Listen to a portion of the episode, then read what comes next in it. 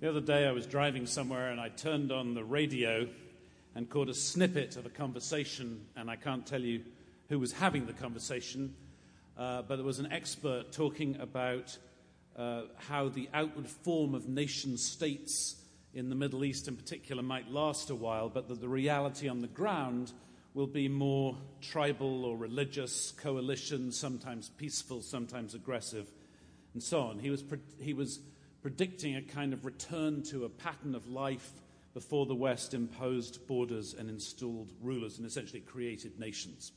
Now, I only heard a snippet, but he was most insistent that while we're witnessing a period of radical change in arrangements of how the world is governed and how faulty assumptions or failure to recognize that change is underway are going to get Western powers in particular into real trouble.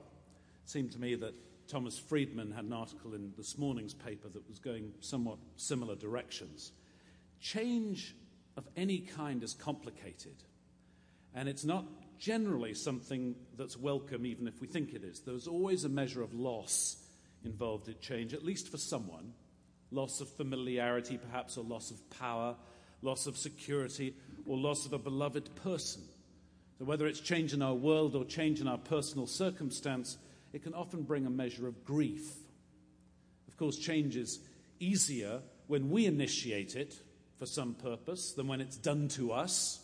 It's easier to be a person who leaves a situation very often than a person who stays. It's easier to be someone who governs change than someone who is negatively affected by it, even if the change in circumstance turns out to be a blessing in disguise.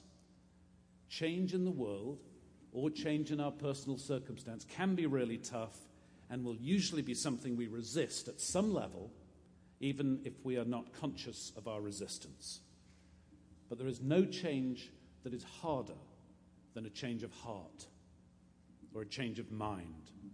My friend Ed Bacon, known to some of you, has written a book called Eight Habits of Love. Ed is currently the rector of All Saints Pasadena, or All Saints West, as I like to tell him.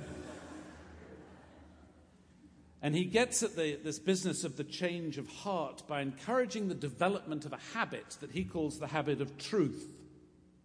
It's essentially about listening to our own hearts toward truth and being willing and prepared to take action even when we know that the path we are following is not one that people who care for us might choose for us.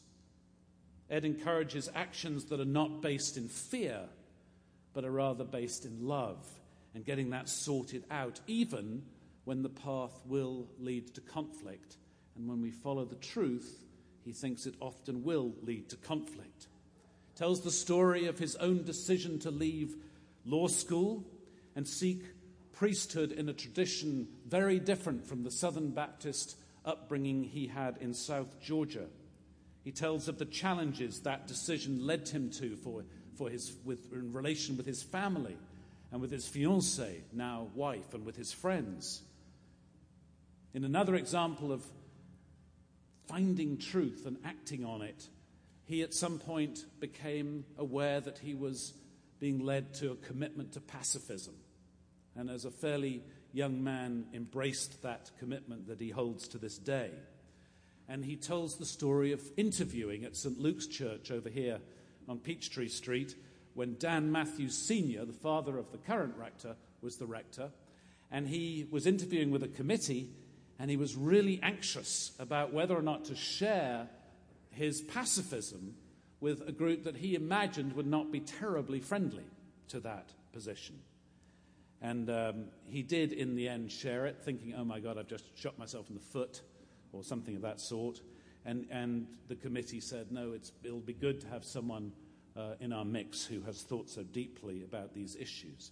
Talks about how challenging it can be to see through difference to seeing the fundamental humanity of others. Some have stories of how challenging it has been. Some here have stories of how challenging it's been to accept ourselves for who we are.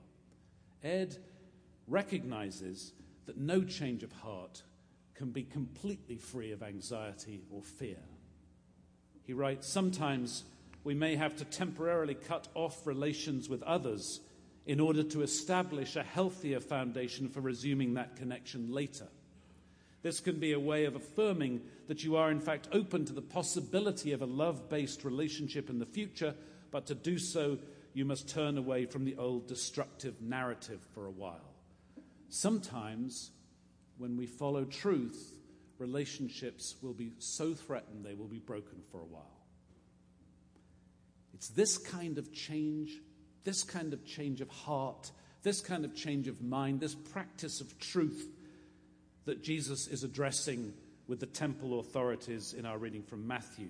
So, after some theological argument about authority and by whose authority Jesus was doing things like casting out money changers from the temple and healing on the Sabbath, he tells the chief priests and the elders of the people Truly I tell you, the tax collectors and the prostitutes are going into the kingdom of God ahead of you.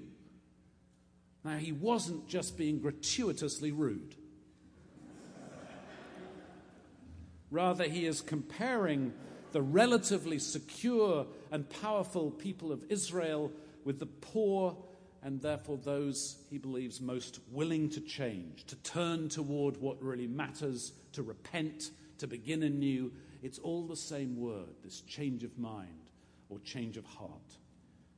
The son in the parable he tells, who defied his father and declined to go in the work in the vineyard, later changed his mind turned his life and he went to work in the vineyard. He was the one that was closer to the truth of his life and the claim that was made on it by his father, in contrast to the attitude of his brother.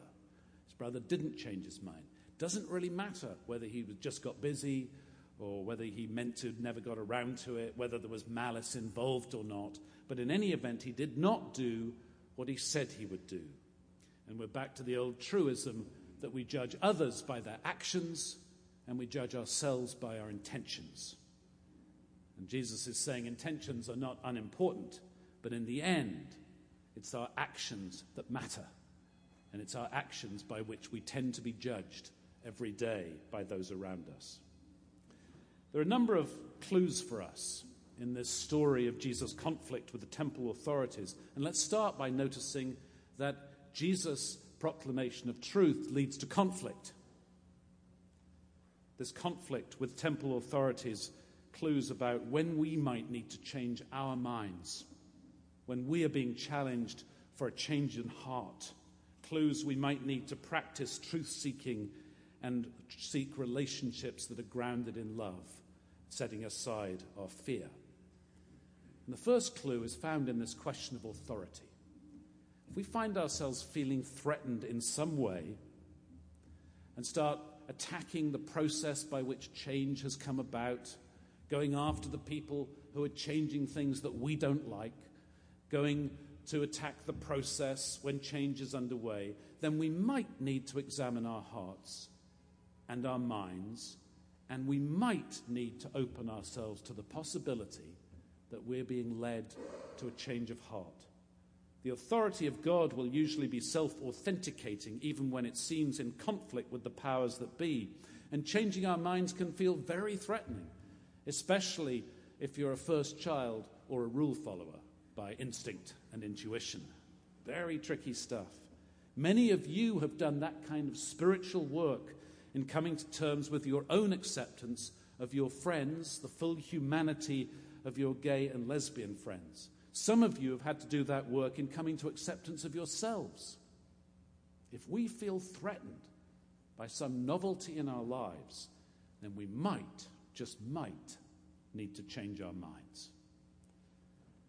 The second clue in this story is when we hear the elders of the people and the chief priests kind of rationalizing, calculating how they're going to respond to Jesus they're not really responding to Jesus. They're calculating, well, if we say this, he's going to say this, and if we say that, then the crowd's going to say that. So, uh, what can we say? What can we say? I don't know. We'll just say, I don't know.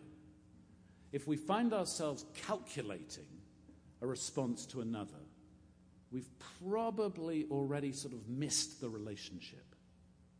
It's, it's, like, uh, it's like we're putting spin on a conversation rather than actually having the conversation. And when that happens, and it does happen, then perhaps that's a clue that we might need to do some truth seeking, and we might need to repent, and we might need to change our hearts or change our minds. And the third clue, the third clue is about rationalization. And I imagine that first son in the parable who says he's not going to go into the vineyard.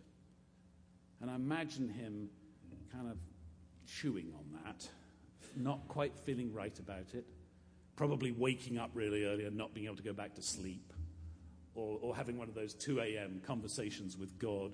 We're going, I said I'm not going to go. I don't want to go. I'm not going to go. I don't want to go to the vineyard. I don't have to go to the vineyard. And yet, slowly, finding, oh, God, I better go to the vineyard, you know. And, and he goes to the vineyard, and it is, it is his, um, his coming to terms, his changing his mind that is praised by Jesus. Now, these are not everyday situations for most of us, but they happen sooner or later to all of us. And we're almost always called to change our mind in relation to some person, some relationship. It's rarely about philosophies or ideas, they follow our intuitions and our truths, and they tend to justify and build on what we've understood as truth. But usually, when we're called to repentance or change, it is in and out of relationship. We're called to move from fear to love somehow. Jesus is clear. It is the capacity to turn again toward what really matters, to change our mind, that is the way of truth and the way to the kingdom of God in our silence, try asking grace that when you ne- see the need, that you might need to change your mind, that you'll be able to overcome your fear, trust God's grace for life, and discover anew the deeper truth to which you are being led, whatever that is. This is not relativism. This is not wishy washy. This is not flip flop. This is about being drawn into ever new creative possibilities by the Spirit of God. In silence and in response to the gospel, let us pray.